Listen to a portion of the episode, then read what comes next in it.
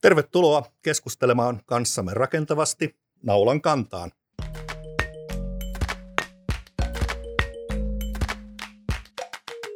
Ja tänään meillä onkin tärkeä aihe, rakennusterveys.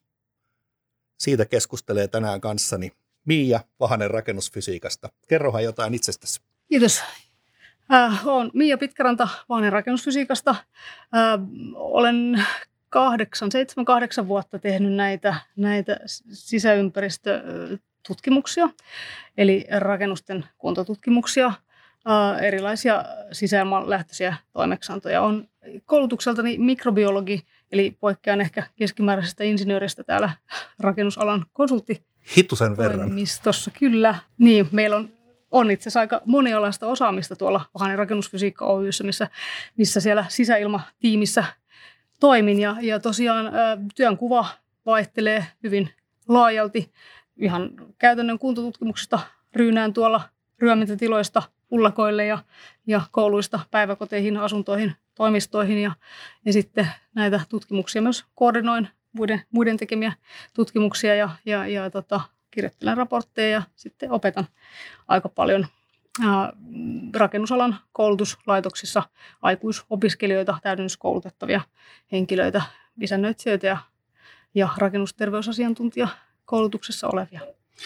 Voisi sanoa, että tämmöisen akateemisuuden ja raan käytännöllisyyden niin vankka yhdistelmä, eikö totta? No toivottavasti, toivottavasti että tota, tosiaan on, ennen kuin konsulttipuolelle lähdin, niin olin yliopistolla, Helsingin yliopistossa biotekniikan instituutissa tutkimassa kymmenisen vuotta ö, sisäympäristön homeita ja bakteereita. Eli, eli sieltä on niin kuin aika, aika vankka kokemus tästä akateemisen tutkimuksen puolesta sitten, että sitä on, on, on hieman tullut tehtyä myöskin. Jos loikataan ajassa hieman taaksepäin, eli ajatellaan, että ihminen on nyt tuossa kuuden vuosimiljoonan aikana kehittynyt apinasta ihmiseksi ja elänyt erilaisissa olosuhteissa, joista itse asiassa sitä, siinä rakennetussa ympäristössä elämistä on ollut aika lailla lyhyt jakso. Ajatellaan, että ihmiset on rakentaneet itselleen suojia, taloja, ne voidaan sanoa, että ne on ollut luomutaloja, ja nyt sitten ihan yhtäkkiä niin me ollaan ruvettu tekemään konetaloja – niin syntyykö tästä ajat, sulle ajatuksia siitä, että minkälainen on ihmiselle hyvä, turvallinen, terveellinen elinympäristö? Onko tästä mahdollisesti syntynyt jotain vääriä käsityksiä? Se on erittäin tärkeä aihealue, mielenkiintoinen kysymys, mutta se on hyvin kaukana niin kuin yksinkertaisesti ja vastaus. No sen voin arvata. Kyllä niin. Eli, eli, eli rakentamisen lisäksi meillä on kaikki muuttunut ympäristössä ja mm. erityisen dramaattisesti viimeisen sadan vuoden aikana. Just niin. Ja jos ajatellaan ihmisen mikrobiologista altistusta ja sitä, miten siihen, siihen on suhtauduttu ja voidaan vastata niin kuin tart- tarttuvien tautien osalta, eli että meillä on antibiootit käytössä, mm. niin viimeinen 50 vuotta on ollut, tai 70 vuotta on ollut niin kuin vielä voimallisemmin äh, erilainen, mutta että siis äh, tällaiset epäterveelliset äh, ihmiselle haitalliset rakennukset tai asuinsijathan on niin kuin ymmärretty jo hamasta muinaisista ajoista, että Mooseksen kirjasta vanhasta testamentista löytyy kuvaus siitä, miten, miten tutkitaan tämmöinen no sanamuodot on tietysti mielenkiintoiset. Siellä, siellä niin. puhutaan leprasta tai jostain tämmöisestä tarttuvasta taudista rakennuksessa, mutta meikäläisen silmiin se teksti on hyvin selvä kuvaus siitä, että miten niin kuin tutkitaan tämmöinen kosteus- ja mikrobivaurioitunut tai ehkä syöpäläisten riivaama rakennus ja, ja miten sitä sitten korjataan ja, ja todetaan puhtaaksi. Eli, eli nämä ei ole mitenkään niin kuin uusia ajatuksia, että ihminen voi sairastua epäterveestä rakennetusta ympäristöstä mutta, mutta tota, ja, ja toisaalta siis 1700-1800-luvulla on, on niin kuin paljonkin puhuttu, puhuttu siitä, miten miasma eli huono ilma sairastuttaa ihmisiä. Ja sitten osittain se on tietysti ää, ymmärretty, kun on mikrobeja pystytty tutkimaan mikroskoopin avulla 1800-luvulta lähtien on sitten, sitten, sitten ymmärretty, että osittain kysymys on tartuntatautien tarttumisesta ahtaissa ja liikakansotetuissa rakennuksissa. Eli mikrobit leviää ilman mukana ja, ja sairastuttaa ihmisiä.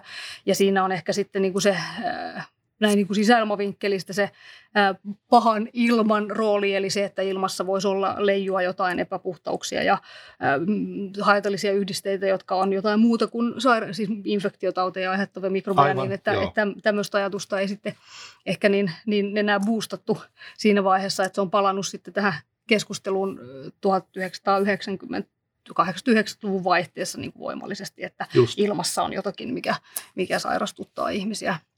Että tavallaan niin kuin kysymyksessä on sekä hyvin niin kuin vanha ajatus, että toisaalta hirvittävän voimakkaasti viimeisten 30 vuoden aikana painottuu, painottunut ajatus myöskin. Joo. Mä voisin kuvitella, että kun sanoit 1800-luvulla opittiin ymmärtämään esimerkiksi justiin mikrobiologiasta, mikrobeista asioita, joita aikaisemmin ei oikeastaan osattu tajuta. Opittiin mittaamaan erilaisia asioita. No sitäkin ennen ihmiset olivat jo kokeneet joitain asioita.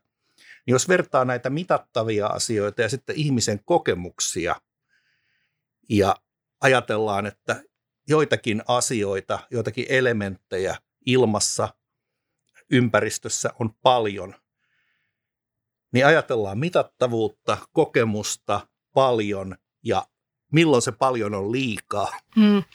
Sisäympäristötutkimuksissa ja varsinkin mikrobiologiassa tai ehkä sekä mikrobiologisissa tutkimuksissa että myös kemiallisten altisteiden puolella ja ää, monessa muussakin, niin, niin vaikeutena on se, että, että mittaamalla me ei saada niitä terveydelle haitallisia tekijöitä ju, kovinkaan hyvin esille. Eli, eli, eli se, niin kun, meillä on semmoinen perusklausuuli tässä, tä, tässä sisäilmatutkimuksen alalla, että ää, mittaamalla ja varsinkaan yksittäisiä asioita mittaamalla ei ää, sisäilmaa voi osoittaa terveelliseksi ja turvalliseksi. Eli, eli se on tuskallisen tiedostettu se asia, että, että me emme pysty mittaamaan kaikkia mahdollisia, emmekä me ymmärrä kaikkia mahdollisia haitallisia tekijöitä, mikä ei tietysti tarkoita sitä, että me elettäisiin aina täys, täydessä niin kuin, tämmöisessä mysteerissä, että mitä, mitä ilmassa leijuu ja mitä ei leijuu ja mitä voi leijua. Ja mitä että kyllä kyllä niin kuin, ää, erinäisin kokonaisvaltaisin tutkimuksin saadaan yleensä täysin luotettava ja hyvä kuva sisäilman laadusta, mutta se edellyttää sitä, että me tarkastellaan rakennusta, riskirakenteita, niiden kuntoa, kaiken näköisiä tekijöitä, rakennusteknisiä asioita rakennuksesta ja ilmanvaihdon toimintaa. Ja, mutta näillä teknisillä tutkimuksilla saadaan hirveän paljon parempi kuva siitä sisäympäristön terveellisyydestä kuin jotain asiaa mittaamalla, sisäilmasta mittaamalla. Et, se on itse asiassa melko, melko huvittavaa, kun itse, itse rupesin tekemään väitöskirjaa nuorena innokkaana tutkijana niin. ja, ja silloin oli juuri alkuvaiheessaan tämmöinen DNA-sekvensointipohjainen mikrobistojen tutkimus tai tutkiminen, eli, eli se metodologia kehittyi hurjaa vauhtia siinä vaiheessa ja ensimmäisten joukossa Helsingin yliopiston biotekniikan instituutissa sitten ruvettiin soveltamaan näitä menetelmiä ja, ja silloin tiedettiin varsin hyvin, että näillä perinteisillä tutkimusmenetelmillä, jotka perustuu mikrobien viljelemiseen kasvatusalustoilla, niin ei saada kuin murto-osa mikrobeista esille. Just, just. Ja sitten oli kovat odotukset, että nyt kun mennään penkkumaan sitä DNAta sieltä, niin sieltä saadaan ikään kuin blue, tämmöiset niin kuin siis tämmöiset niin kuin suoraan nimet, nimet kaikille, mitä siellä, siellä, siellä esimerkiksi huonepölyssä tai ilmasta kerätyssä näytteessä on ja, ja että sieltä paljastuu jotain, jotain todella niin kuin, tai uusia mielenkiintoisia asioita ja, ja, ja sieltähän paljastui sitten se, että, että siellä on ihan hurjan paljon semmoista, mistä näillä perinteisillä menetelmillä ei saada mitään tietoa, mutta sen, niiden tulosten tulkitseminen ja, ja, ja niin kuin käytännön hyödyksi saattaminen on, on hyvin haastavaa. Että, että tota, se on hyvin, hyvin monimutkainen kokonaisuus siellä. Just. Ja, ja tavallaan näillä äh, uusilla menetelmillä niin kuin hypätään sitten tämmöiselle uudelle, äh, uudelle tutkimusalueelle, joka vaatii ehkä sitten sen 30 vuotta tutkimusta, että Aivan. sieltä saadaan kauhean helposti hyödynnettävää tietoa esiin esiin, mutta, äh, mutta tota, tietoa tulee jatkuvasti ja, ja sieltä itse asiassa rupeaa nousemaan esiin ja myös niin kun menetelmäkehitys edelleen kehittyy, kehittyy paremmaksi, niin, Joo. niin semmoisia tekijöitä, jotka saattaa hyvinkin niin kuin sitten avata tätä meidän mysteeriä, että mikä siinä sisäilmassa nyt sitten ihmisiä sairastuttaa niin. ja aiheuttaa oireita. Olisiko se niin, että, että tuota, niin sen tiedon kehittyminen viisaudeksi vaatii jonkin verran kalenteriaikaa, että se, siitä tiedosta tulee myös ymmärtämistä. Ja tota, niin, eli voidaanko sanoa sillä lailla, että selvä, me olemme löytäneet täältä sisäilmasta tällaisia ja tällaisia elementtejä, mutta me emme voi sanoa, että juuri sinä koet oireita näistä, mutta sinä et. Tai että näitä löytyy täältä sisäilmasta, mutta niin löytyy tuosta raikkaasta mäntymetsästäkin. No, se vaatii aikansa, eli, eli, eli pienoinen ongelma tutkimusten tekemisessä sekä niin kuin konsulttipuolella että akateemisella puolella on se, että että usein rahoitus ja mielenkiinto kohdistuu niihin ongelmallisiin rakennuksiin niin. ja niistä saadaan tietoa, mutta sitten meillä pitäisi olla, varsinkin kun saadaan uuden tyyppistä tietoa, niin pitäisi olla sitä referenssitietoa, eli mikä on normaali taso. Eli Just. eihän me voida mitenkään tulkita uutta tietoa, jolle me tiedä, että mikä on sen ilmiön niin kuin normaali vaihtelu. Ja, ja, ja tämän tyyppisiä tutkimushankkeita pitäisi Suomen maassa rahoittaa ja, ja sitä perustutkimusta tehdä paljon, että ymmärrettäisiin. Tai silloin saataisiin nämä uudet tutkimusmenetelmät ja niiden avulla saatava tieto, tieto ikään kuin perspektiiviin ja voitaisiin ehkä kehittää sitten jotain tämmöisiä diagnostisia työkaluja joo, rakennusten jo. tutkimiseen. Joo. Mulla olikin tuossa kysymyksenä, että kuinka paljon oikeastaan tiedämme, mutta mm. ehkä me saatiin se vastaus, että me tiedetään hyvinkin paljon, mutta me opitaan siitä tiedosta yhä enemmän ja enemmän ja tietoa tulee koko ajan lisää. Kyllä, kyllä. Just. Ja mielenkiintoinen asia tässä äh, rakennusterveydessä, että Suomessa aika paljon äh, median keskustelu ja, ja äh, yleisesti tämä niin kuin keskustelu keskittyy näihin huonoihin asioihin, mitä homeet ja mikrobikasvustot rakennuksissa aiheuttaa ihmisille, mutta että Suomessa ja maailmalla itse asiassa on meneillään aika paljon tutkimusta siitä, että miten mikrobiologinen ympäristö voi suojata ihmistä allergisilta ja sairauksilta ja astmalta esimerkiksi. Ja, ja, ja tavallaan sitä, että miten saataisiin ihmisiä ää, ikään kuin sitä immuunivastetta takaisin sinne perinteisen luonnonläheisen terveen immuunivasteen Aivan. puolelle ja, ja sitten ihmisiä niin kuin vastustuskykyisemmiksi erilaisia ympäristöaltisteita kohtaan. Mä muistelisinkin lukeneeni tuossa viime vuoden puolella niin jonkun artikkelin siitä, että kuinka maalaislapset ovat terveempiä. Eli toisin sanoen tästä tulee mieleen tämä, että, että entäs sitten, jos on liian puhdas, niin sanotusti hmm. puhdas ympäristö, niin, niin lisääkö se allergioita, tässä joo. asetuttiin oikeastaan näiden kysymysten äärelle. Kyllä, kyllä, joo. Ja tähän historiaperspektiiviin vielä, niin, niin astman ja allergioiden äh, yleisyyshän on räjähtänyt käsiin 40-50-luvulta lähtien länsimaissa. Ja, ja siis lasten astmat on niin kuin hirvittävän voimakkaasti yleistymään päin. Ja sitä syytä, äh, no mitään yksittäistä syytä sille mm. tuskin on, mutta että sitä koko syiden kirjoakaan ei, ei niin kuin ole pystytty vahvistamaan, että mistä se johtuu. Et tietysti elämäntapa on monella tavalla Joo. muuttunut, mutta että, että sitten on tehty aika hyviä tämmöisiä täsmätutkimuksia, missä verrataan populaatioita, joilla useimmat tekijät tai, tai tekijät on ikään kuin samantyyppiset, että on esimerkiksi geneettisesti samantyyppiset väestöt ja elintavat on samantyyppiset ja näin poispäin, mutta sitten on joku muuttuja, jota voidaan seurata. Joo. Ja, ja tästä mikrobipuolesta on mielenkiintoista tietoa äh, Suomen Karjalasta ja Venäjän Karjalasta ja sitten toisaalta esimerkiksi Pohjois-Amerikasta tämmöisistä äh, uskonnollisista väestöistä. Siellä on amisheja ja sitten on Joo. hutteriitteja, jotka on kaksi tällaista niin kuin, äh, niin kuin eurooppalaisperäisiä populaatioita, joilla on hyvin niin kuin tietyn tyyppiset elintavat.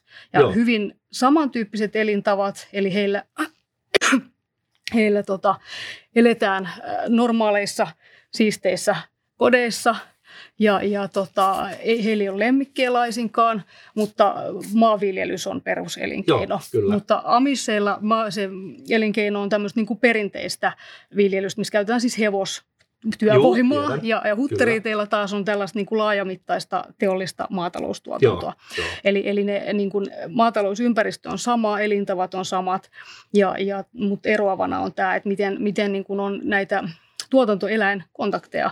Eli, eli amissit ja heidän lapsensa niin kuin jatkuvasti juoksee heinälatoon ja, ja, ja tota, lehmien Joo. luokse ja hevosten luokse ja näin, ja kotiin ja kantaa sitä eläinpölyä sisään, ja, ja hutteriiteilla sitten taas tätä ei tapahdu. Ja, ja on, on todettu, että näillä amisseilla astmaa on puolet vähemmän, ja niin kuin keski, siis selvästi vähemmän kuin keskimääräisellä amerikkalaisella lapsiväestöllä, ja hutteriiteillä ei sitten taas ole kovin merkittävää eroa niin kuin keskimääräiseen.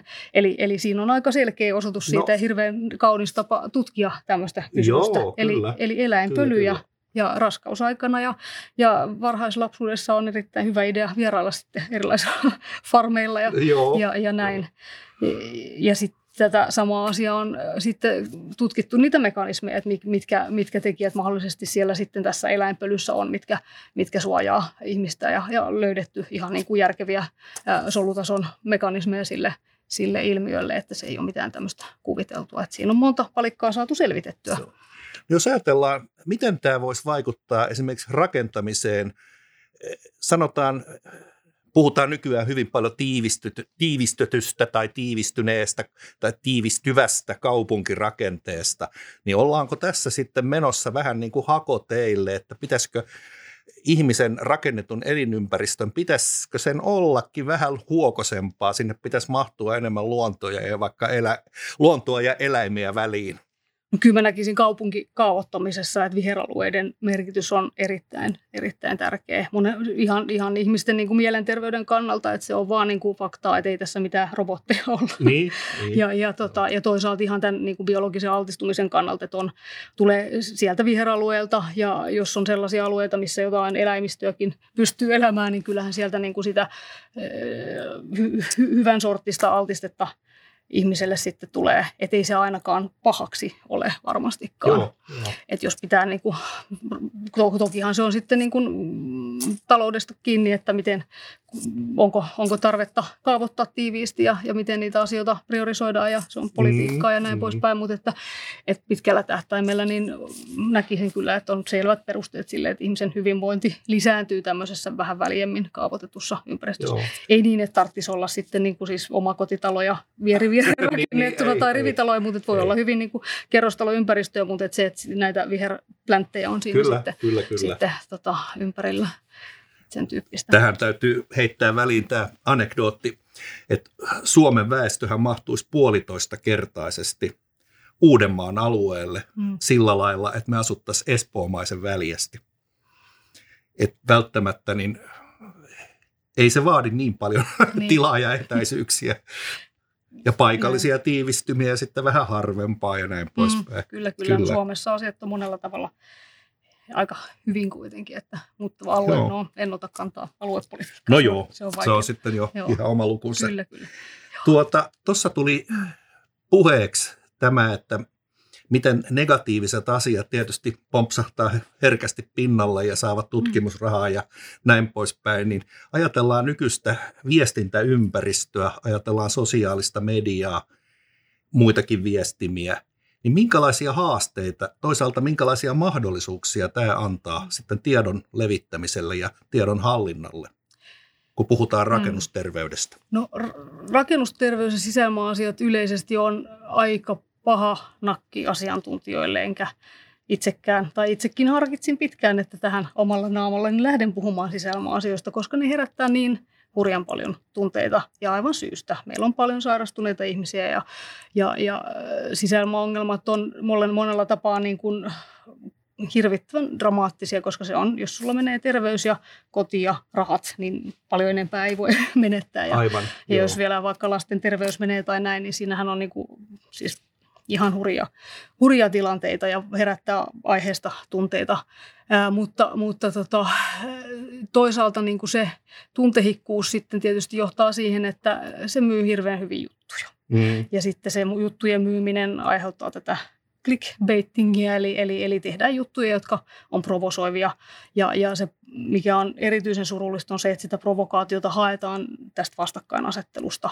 Eli, eli niin kuin aina tulee sellainen olo, että toimittajat haluavat löytää juttuunsa sen niin kuin hyviksen ja pahiksen, vaikka jutussa on vaan niin kuin surullisia olosuhteita ja, ja, ja vanhoja rakennuksia, jotka ei oikeastaan, niin kuin, joiden ikääntyminen ja elinkaaren loppuminen ei välttämättä ole niin kuin kenenkään ihmisen vika varsinaisesti. Mm, Mutta mm. sitten siitä kokonaisuudesta niin pitää kuitenkin ne, ne hyvikset ja pahikset ikään kuin löytää sitten. Ja, ja, ja se tietysti se kaikki, kaikki niin kuin riitaisuus, mikä tähän liittyy, niin, niin karkottaa tehokkaasti sitten asiantuntijoita niin kuin tämän asian käsittelyn ääreltä.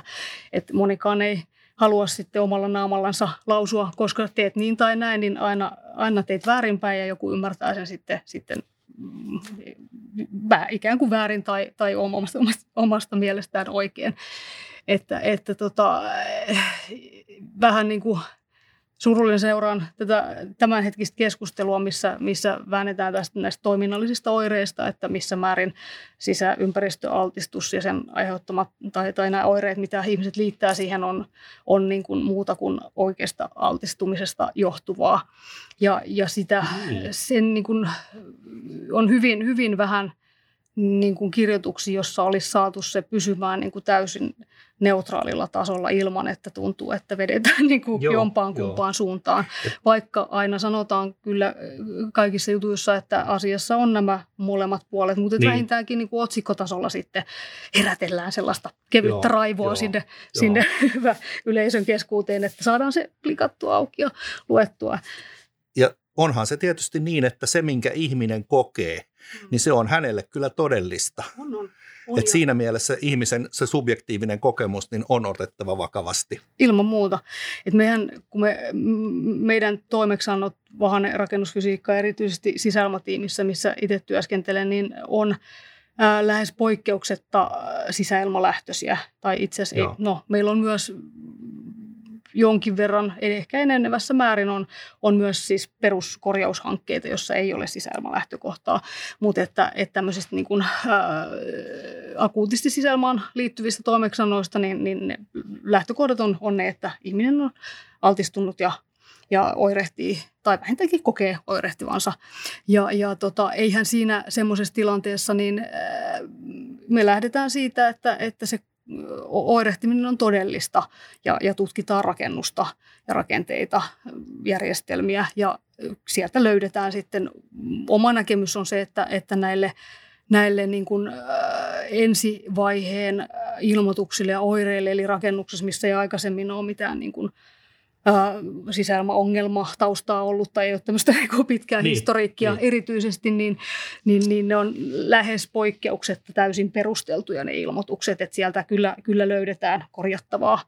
Ja ei välttämättä pystytä sanomaan, että sinun oireesi nyt johtui tuosta tai hänen oireensa johtui tästä, mutta, mutta tavallaan löydetään tekijöitä, jotka on siinä määrin vinksallaan, että, että tiedetään, joo, että niihin joo. liittyy riski. Sitten voidaan sanoa, että okei, me olemme löytäneet tällaista, näihin asioihin voimme vaikuttaa ja tämä kaikki parantaa tätä mm. yleistä tilannetta. Kyllä.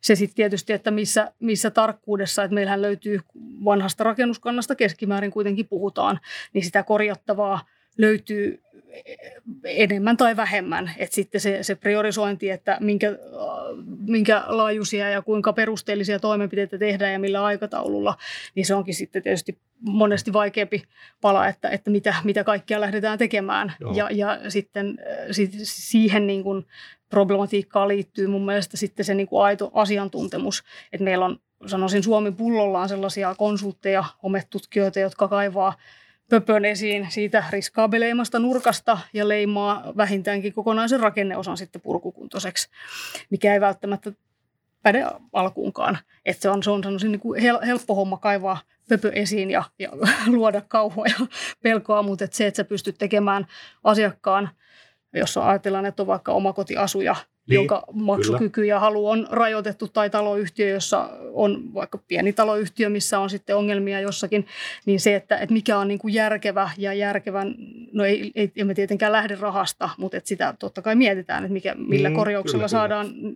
riittävästi tehoa, niin se, että pystytään, äh, pystytään määrittelemään riittävä vai vaan ei liiallinen korjauslaajuus, Joo, niin se jo. vaatii kyllä sitten niin kuin hyvinkin, ja sen takia sen takia en ole yksityisyrittäjä, koska, koska kaipaan näitä päteviä insinöörejä ympärille. Joo. Niin sitten Yhteistyön voimaa, se on kyllä totta joo. Ja, ja tota, ehkä juuri tällä lailla päästään siihen niin sanottuun täsmärakentamiseen, eli mahdollisimman pienellä satsauksella saavutetaan mahdollisimman paljon.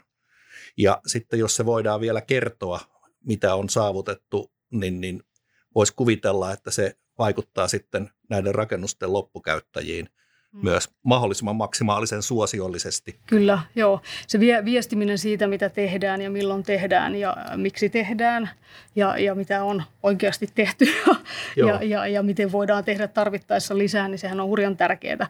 Mutta se on monesti sellainen asia, mikä ei niin kuin – ei asu niin kuin siinä keskimääräisessä kiinteistöpäällikössä tai rakennusalan konsultissa tai rakennusliikkeen vastaavassa työjohtajassa ihan niin kuin luonnostaan, että et, et se, se monesti itseä harmittaa projekteissa, jossa on niin kuin syntymässä tai syntynyt tämmöinen luottamuspula tilan käyttäjien ja sitten sen kiinteistöhallinnon välille, niin, niin harmittaa itse se, kun niin kun monesti sen kiinteistöpuolen ihmiset tekee hurjan paljon ja täysin oikeita asioita ja hyvin tehokkaasti, mutta he eivät viesti niistä sinne tilan käyttäjille.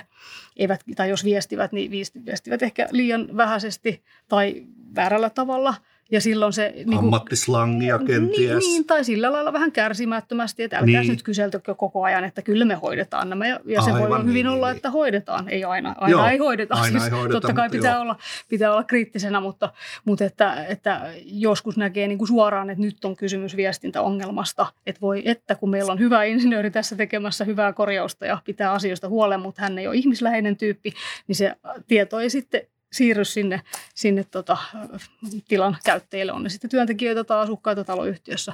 Et siinä, on, siinä on kyllä niin kuin viestinnässä mm, paikoin, paikoin prepattavaa. Joo, mutta kyllä. se on hyvin haastavaa. Niin, ehkä mä sain tästä irti sellaisen ajatuksen, että, että nyt jollakin lailla tätä viestintää pitäisi laajentaa, sitä pitäisi jotenkin rauhoittaa ja sillä lailla ottaa kat, niin kuin kattavaksi, että siinä puhutaan loppukäyttäjän ymmärtämää selkokieltä. Hmm. Kuulostaa varsin järkevältä.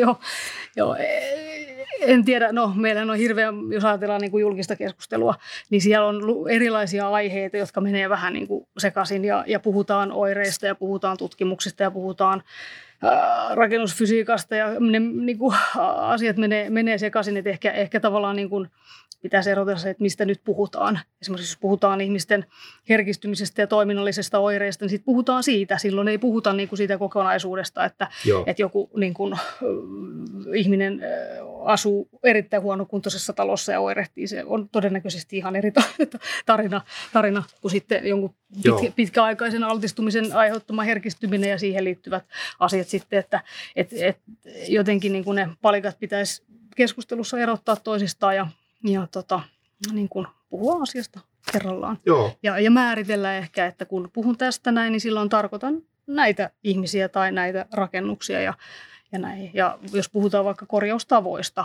niin äh, tiivistyskorjaaminen on, on mediassa saanut niin kuin ajo, ajoittain äh, niin kuin huonon klangin ja, ja, ja siinäkin on monesti kysymys ihan siitä, että, että, että puhutaan e-, eri asioista – Eli, eli että jos jossain on epäpuhtausjäämiä jossain rakenteessa tai haitallisia aineita, niin joskus ne voidaan sinne tiivistää ja sulkea, ja joskus niitä ei todellakaan voida sinne tiivistää ja sulkea.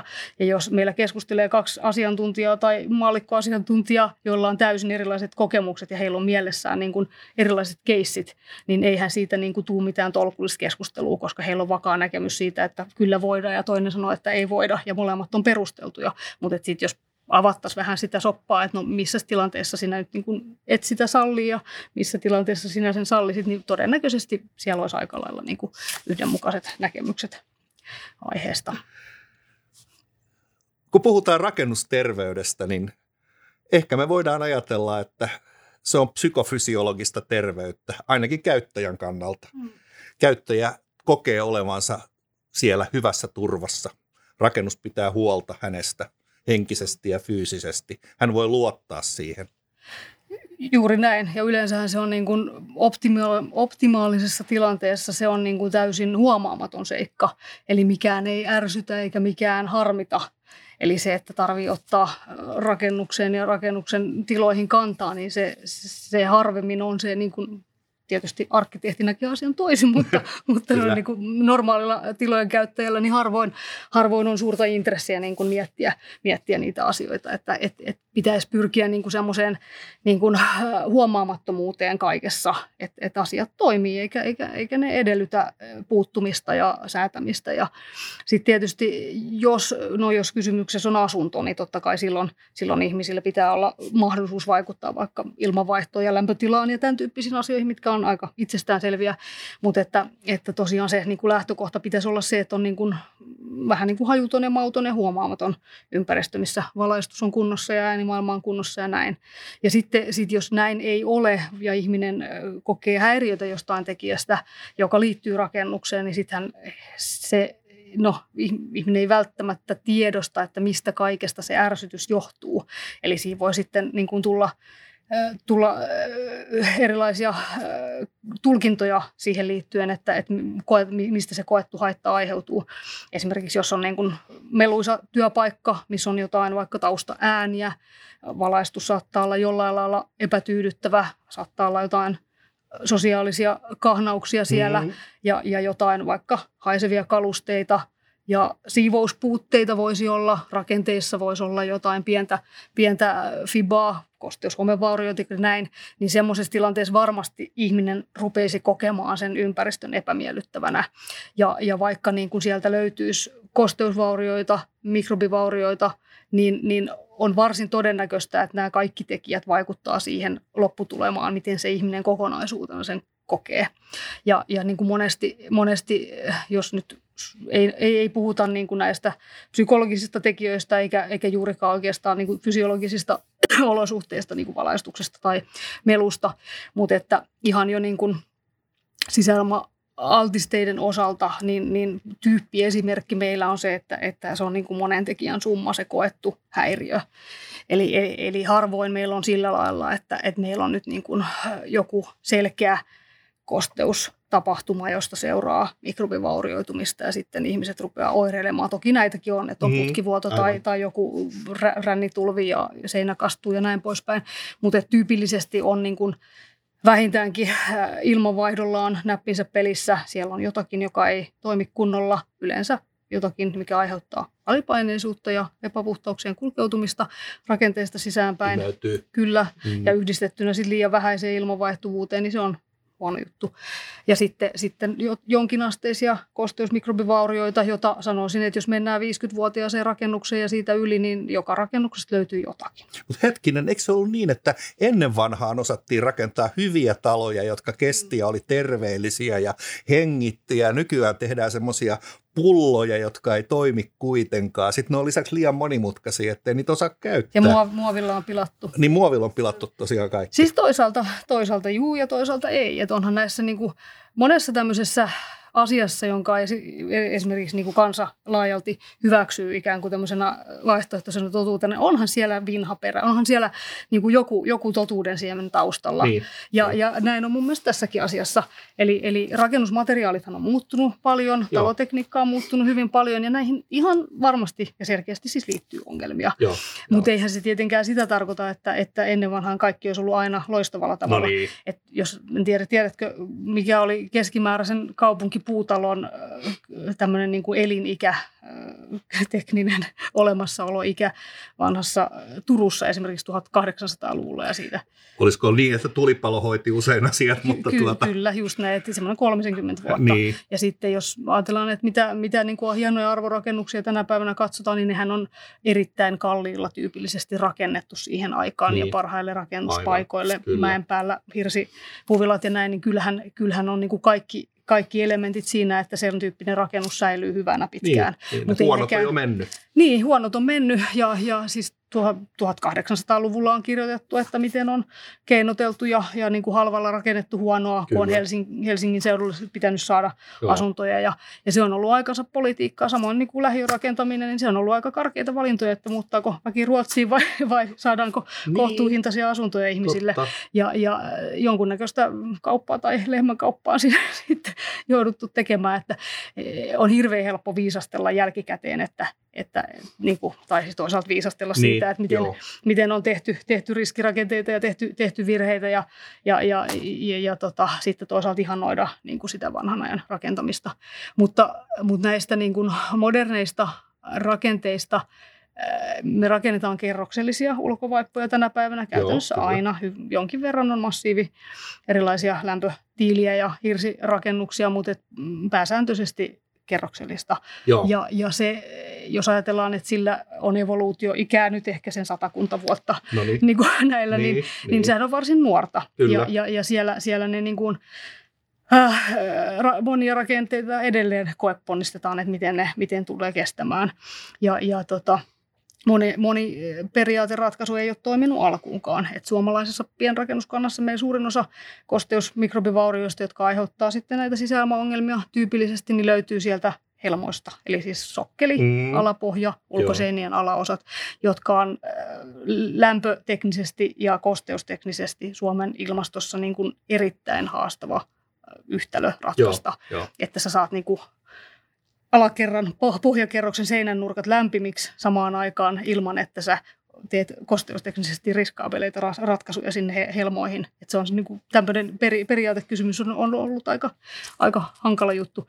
Ja, ja tota, näihin liittyy, liittyy paljon ongelmia, mutta se ei tarkoita sitä, etteikö näillä samalla periaateratkaisulla, tai siis ei ehkä näillä valessokkeleilla niin, ja tämän tyyppisillä joo, periaateratkaisuilla, mutta näillä periaaterakenteilla, etteikö voitaisiin saada täysin onnistuneita rakenteita aikaiseksi.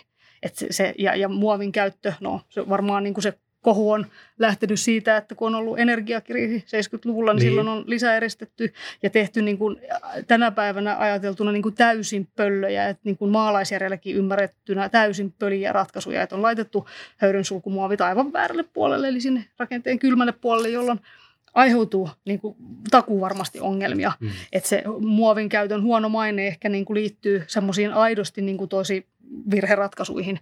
Ja, ja tota, se, että jos, no, jos ajatellaan vaikka koulu- ja päiväkotirakennuksia, mitä me tutkitaan niin. paljon, niin ei niiden rakennusten sisäilmaongelmat muovin käytöstä rakenteessa johdu. Ne johtuu muista, muista rakenneratkaisuista ja joo, muista tekijöistä.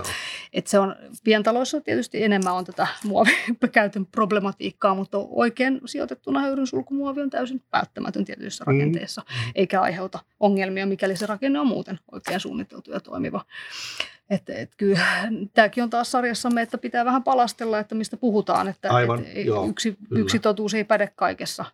Ja sitten ilmatiiveys taas se, että on, asutaan pullotaloissa, niin mä en tiedä äh, kuinka ihmiset niin kuin sisäistää sen, että mikä erityyppistä rakennusta ja tilojen tiiveys käytännössä on ja miten heidän hyvinvointinsa siihen liittyy. Et enempi se on ehkä sellaista niin kuin jonkunnäköisen mantran hokemista, että et, et siihen niin kuin se, että rakennuksen vaipan sisäkuori on ilmatiivis, niin ei siihen niin kuin lähtökohtaisesti sinällään se, se, ei, se ei sinällään aiheuta ongelmaa. Siihen voi tietysti liittyä asioita, esimerkiksi se, että silloin vuotoilmaa ei tule sieltä ikkunarakosista ja ulkoseinän nurkista, ja jos se olisi puhdasta ilmaa terveestä rakenteesta, niin se voisi olla ihan hyväkin asia, koska silloin ilmanjako saattaisi olla tasaisempaa kuin sitten koneellisen ilmanvaihdon yhdestä pisteestä niin. mahdollisesti huonosti suunnitellulla tavalla jakama ilma.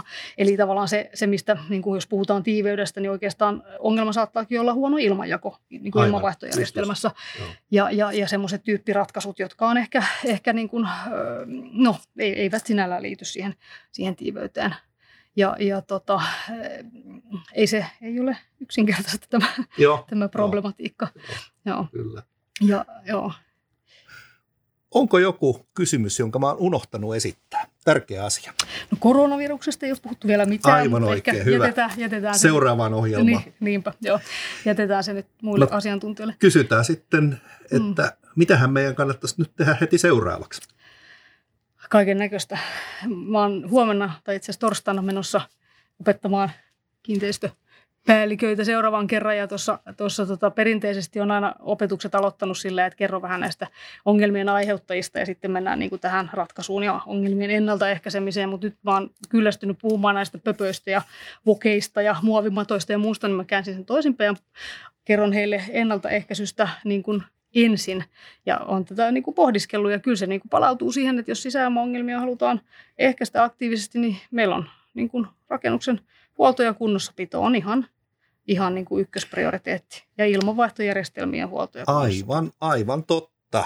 Kun puhutaan rakennusterveydestä, niin kyllä terveydenhoito on paljon halvempaa, tehokkaampaa, edullisempaa, kaikin puolin suositeltavampaa kuin sairaanhoito. Kyllä, Eikö? kyllä. Just näin. Joo, mutta et, et se, se on niinku sellaista aika itsestäänselvää tylsää, mutta et harmillisen usein meidän tutkimuskohteissa niin on aika semmoisia triviaaleja ongelmia, että laiminlyöty huolenpitoa tai huo, rakennuksen huoltoa ja kunnossapitoa ja viivästytetty peruskorjauksia ja annettu paikkojen repsahtaa surullisella tavalla. Ja, ja vaikka ilmanvaihtoa ei säännöllisesti puhdisteta, suodattimia vaihdeta, ilmamääriä säädetä, tämän tyyppistä. Ja nämä sitten eskaloi näitä ongelmia. Ja siivoustaso on yksi sellainen asia, että monesti valitettavasti, että jos siivous ulkoistetaan ja kilpailutetaan tehokkaasti, niin lopputulos on huono. Eli hyvin monet sisäympäristön epäpuhtaudet vaikuttaa kertymisen kautta. Eli jos meille kertyy vanhaa pölyä pinnoille, niin ihmisten altistustasot nousee aika paljon.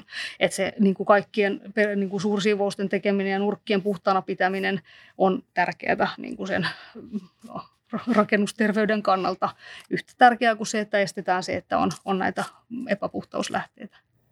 Eli ei vaan suunnittelu, ei vaan rakentaminen, vaan se käyttö ja ylläpito. Kyllä, joo. Vyöhenkselit ja hakaneula. Niin, jotka on tavallaan kuitenkin semmoisia normaalivaatteita, Aivan. mitä me kaikki... Kyllä. no joo, pitäisi ehkä olla niin kuin normaalisettiä.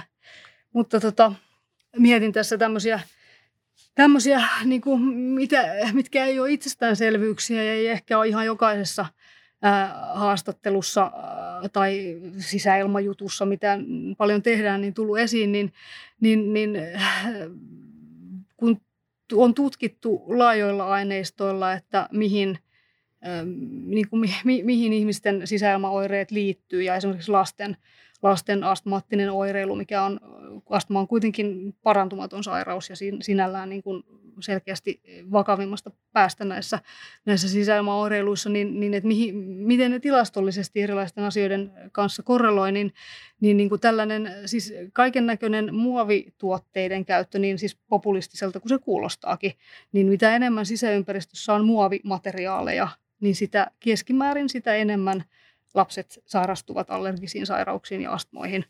Eli se ei tietenkään tarkoita sitä, että, että pitäisi mennä ostamaan vanhoja puuleluja, jotka on maalattu raskasmetalleja sisältävillä maaleilla, mutta että et, et sellainen niin kuin, eh, oman elinympäristön ympäröiminen muovituotteilla ja, ja pintojen päällystäminen pehmittimillä varustetuilla muoveilla kauttaaltaan ja laaja-alaisesti, niin ei välttämättä ole niin kuin paras idea.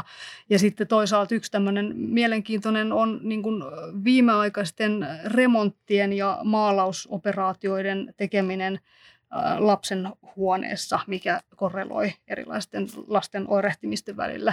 Eli, eli tämmöinen, niin kuin, että jos olet raskaan odotat ensimmäistä lastasi ja on perheen lisäystä tulossa, niin sitä lapsen huoneen maalaus- ja kunnostusremonttia ei ehkä kannata tehdä, eikä hankkia kaikkia kalusteita uutena ja oikein semmoisena niin kuin haisevina sinne vastasyntyneen lapsen hengityselimistön riesaksi, vaan niin kuin pitäytyä, pitäytyä niin kuin vanhoissa tuuletetuissa pinnoissa ja kalusteissa ja ehkä remontoida sitten vähitellen ja, ja näin.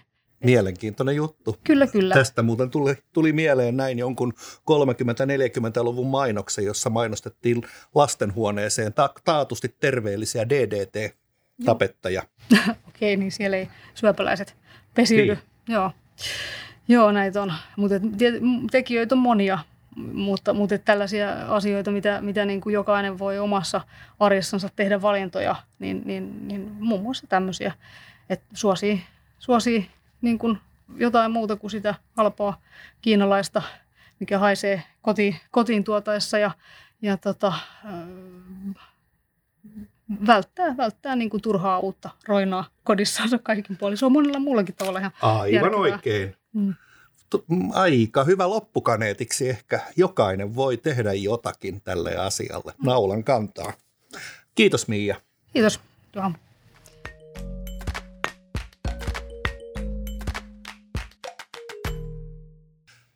Kiitos kuuntelemisesta ja katsomisesta. Ja tervetuloa tilaamaan vahanen.com kautta naulan kantaan osoitteesta tämä ja muut podcastit.